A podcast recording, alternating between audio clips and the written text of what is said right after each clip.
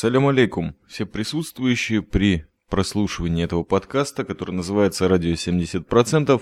А если вы слушаете меня не в первый раз, то, наверное, не нужно представляться, но я все же сделаю.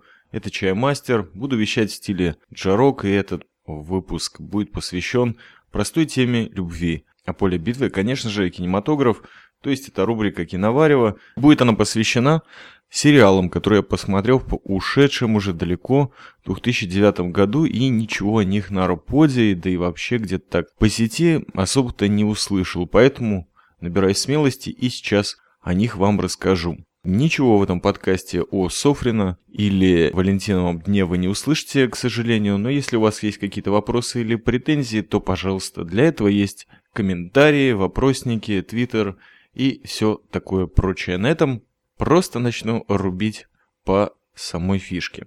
Итак, два сериала, которые посмотрел в прошедшем году. Насколько я понял, не такие известные, но тем не менее в моих глазах они, безусловно, очень качественные, и если вы ищете развлечения чуть выше пупка, то, наверное, это для вас.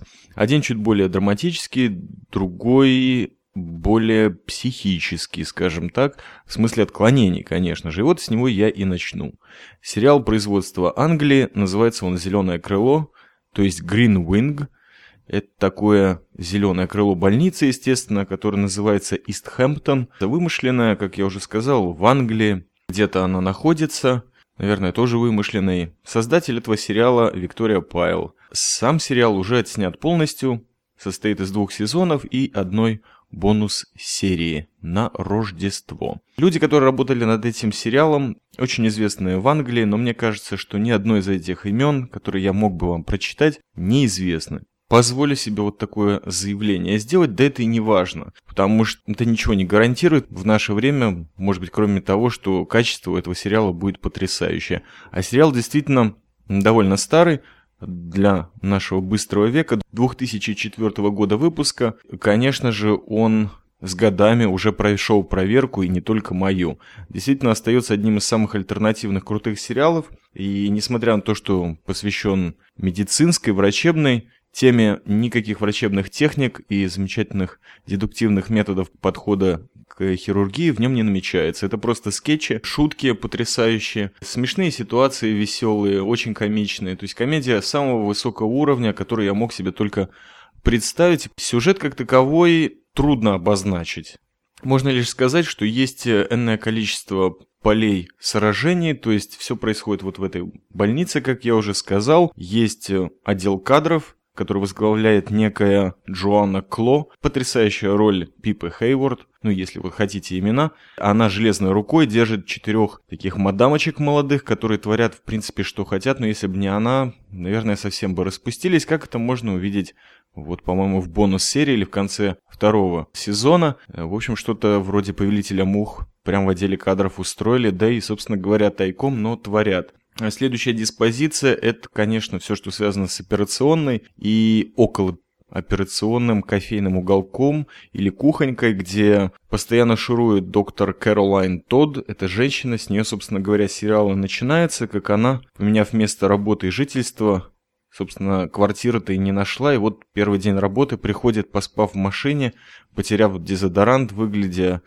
ужасно и все такое прочее. И вот ее поисками карьеры, любви, супружества, приятных моментов жизни, но оттеняться они... Да, не буду распространяться, ибо спойлерить тут в принципе нечего. Нужно этот сериал смотреть. Итак, доктор Кэролайн Тодд это главная девушка. Также у нее есть там подруги и, конечно же, два самых главных секс-хищника. Это доктор Мак Маккарти, рыжий красавчик, и совершенно потрясающий англичанин швейцарского и это не случайно происхождение, анестезиолог доктор Секретен. И вот эти два чувака очень серьезно стебут вообще всю больницу, включая друг друга, и потихоньку каждый в свою очередь охотится за Кэролайн Тодд. То есть если кого интересует тема вот этого сексуального прессинга или давления и всего приятного, что с этим связано, насмотритесь этого, поверьте, выше крыши. Также есть отдельная личность, которую стоит выделить, и даже две. Одна из них это Сьюзи Уайт некий совершенно непонятный ни для логики женской, ни для мужского рассудка персонаж, который соцработницей является, и она должна собственно говоря, предоставлять жилетку, чтобы все медицинские работники в нее плакались. Но делает она все наоборот. Причем довольно осознанно. Она, по-моему, даже серьезно ненавидит людей. И любой человек, который пришел с дикой проблемой, а проблем в этом сериале очень много, и все они комичные, но страшные по глубине, видит перед собой белку, или ничего не видит, или кучу говна. И вот в таком виде соцработник, ну вы понимаете. Помимо того, что единственный человек, которого она любит, это доктор Маккарти Рыжик, который, в принципе, может делать с ней все, что хочет, но не хочет сам тоже такая замутка. И, конечно же, самый главный человек, который вот, если посмотрите на картинку, приложенную к подкасту, это доктор Алан Стейтхэм, рентгенолог, который ведет курсы для молодых товарищей. И эту личность обозначить нельзя никак.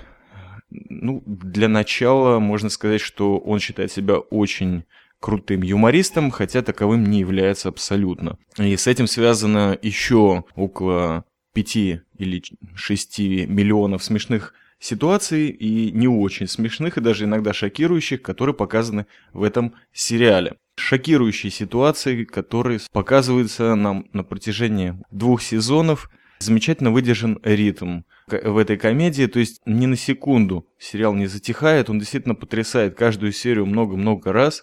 Юмор, если сравнить с каким-нибудь фильмом, который, допустим, я не смотрел, то есть «Бород», это, безусловно, крутой английский юмор, но очень тонкий и очень изысканный. И, безусловно, он гораздо выше пупка и где-то, может быть, даже запредельный. Но крышу сносит, когда понимаешь, как хорошо тебя ведут, как хорошо сделан материал, только для вас, чтобы вы получили удовольствие. Сериал «Гринвинг», еще раз повторяю, потрясающий. Всем, кому нужны оригинальные креативные мысли для розыгрышей, для скетчей. Просто посмотреть, как люди издеваются, стебутся друг над другом и над самими собой, плюс конкретно выпивает и ищет секс-партнера, это сериал для вас. Вы получите удовольствие, радио 70% гарантирует вам это.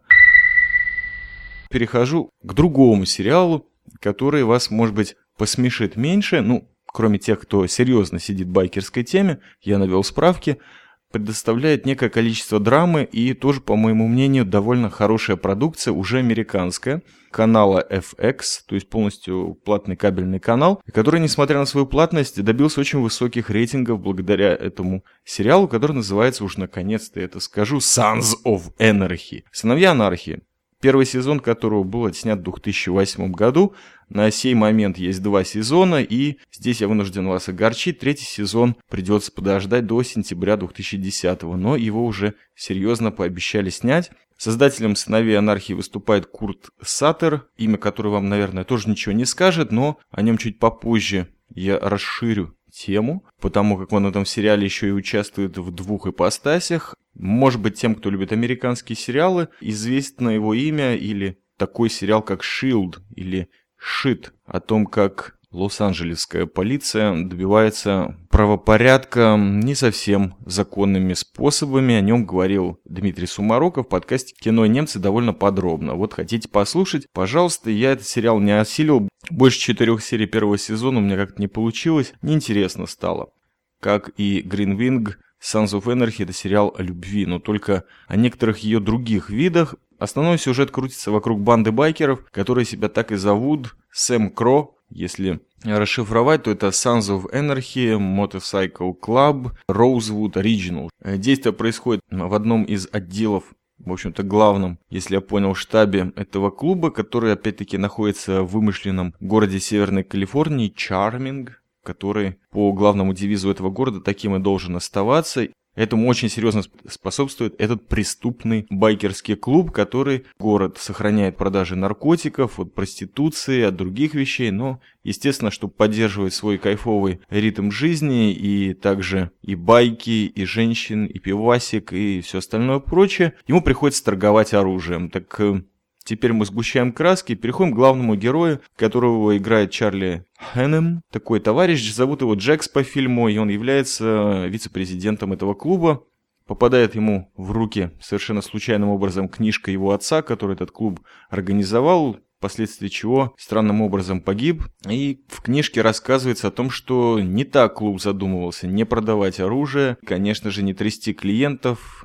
Разговор шел об анархии. Но в чистом ее виде. О свободе, конечно же. Ну, байкеры, свобода, так принято понимать. И вот Джекса это переворачивает, помимо того, что у него недоношенный ребенок от бывшей жены, наркоманки рождается новая, вернее, старая его любовь возвращается в город, за ней прибегает безумный сумасшедший ФСБшник. Клуба параллельно сожгли склад с оружием и ограбили. Все, что осталось, с такими проблемами этот Джек сталкивается и начинает переосмысливать потихонечку, что же было неправильно, что же можно исправить. Ему слегка косвенно или впрямую противостоит президент клуба, его отчим и его мама, потрясающая Кэти Шагал или Сагал. Тут вы, конечно, можете понять, что где-то, где-то очень близко этот сериал подбирается к кальке Гамлета. Так все и происходит. Действительно, сам Курт Саттер, создатель этого сериала, говорил, что за основу он взял именно «Принца датского», очень хорошо коммерчески адаптировал ее для американского экрана, что ему, конечно, в плюс с моей стороны, но многие люди, с которыми я советовался по поводу сериала, насколько он близок к жизни или не близок, говорили, что в этом его главный недостаток. Излишний драматизм, сопли, все не так, все не так. На что я вам скажу? Просто посмотрите сериал, потому что сюжет на протяжении как минимум двух сезонов подан очень прекрасно, тем более, что во втором сезоне, еще не успев разобраться и уже наваляв кучу всяких других проблем, клуб попадает в конфронтацию с некой лигой националистов американских, белых ненавистников, которые попадают в этот город и, собственно говоря, хотят свою тему замутить, вытеснить байкеров, посадить их всех под замок. И вот на этом противостоянии очень много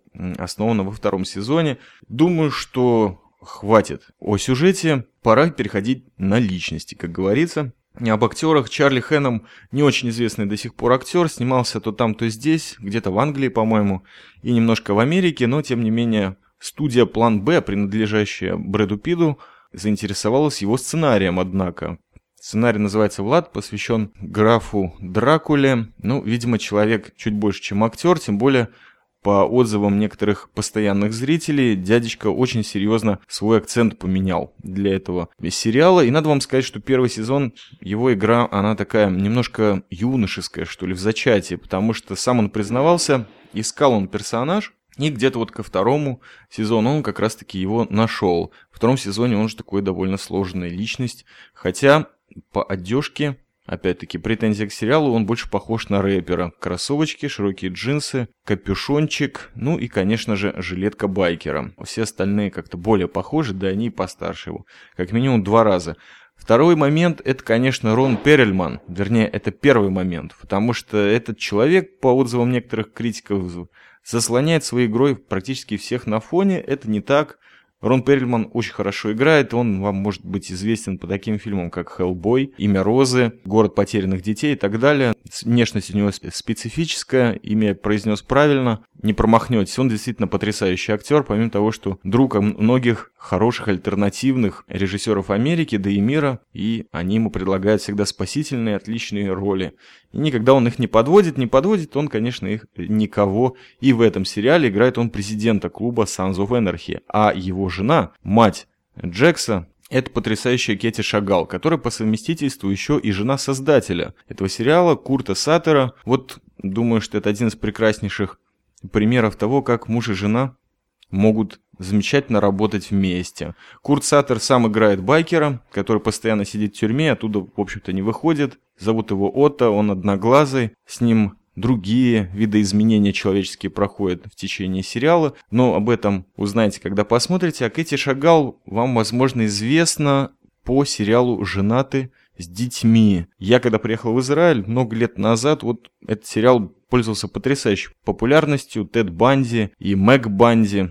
Вот Мэг Банди как раз-таки была Кейти Шагал. И надо сказать, те, кто помнит сериал «Тот», который очень популярный, комический был, увидел Джему Теллер, это персонаж, которого играет Кэти Шагал в «Сыновьях анархии». Это что-то совершенно потрясающее, другое, как говорят на английском «tough beach». Покруче-то и не скажешь, да и поточнее. Это просто дикая женщина, любящая мать, любящая до маниакальности, любящая жена, любящая свой байкерский клуб, в котором, собственно, и сын, и муж, и все Вся жизнь ее вокруг этого клуба и вокруг ее деток, так называемых, потрясающая роль.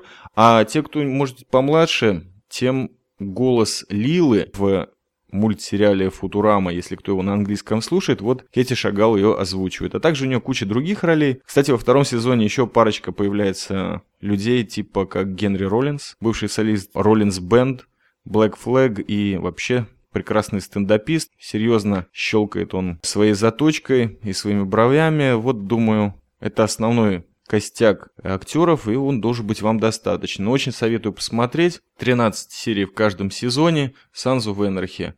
Приятно. Не все правда, не все точно, но много правильного. Ну так, по жизни, если по морализаторствовать. Под конец подкаста посоветую вам всем две ссылочки. В шоу-нотах приведу их. Это YouTube-канал моего замечательного друга Гоши Портнова, который снимал несколько видеоподкастов для радио 70%, а также постоянно помогал советом, деньгами и собакой Фаустом. У него прекрасные есть съемочки из ежедневной жизни в Израиле. Что видит человек, то и снимает, и выкладывает в YouTube. Можно посмотреть, знание иврита не требуется. А второе, это ссылочка на искусство ТВ, чисто российский ресурс, на котором небезызвестный вам электродруг творит видеопродукцию. Больше о нем ничего не скажу, потому как кто знает, что такое киноподкасты на Арподе, знает, что это шедевры принадлежат Перу или микрофону именно электродруга из стольного города Питера. А у меня остается примерно, если не ошибаюсь, 6 дней как раз как радио 70% уже будет 4 года на Арподе. Вот э, не знаю, как это назвать, праздник юбилей, но в любом случае буду очень рад вашим аудиофидбэкам, вашим письмам, пожеланиям, записочкам и всяческой другой продукции. Посылайте на почту в комментарии, в фидбэке. Все прочту, сведу это в хорошую мозаику или в капустник. Спасибо вам за внимание. Это было Киноварево, посвященное Зеленому крылу и сыновьям монархии. Всего вам самого доброго. Будьте здоровы.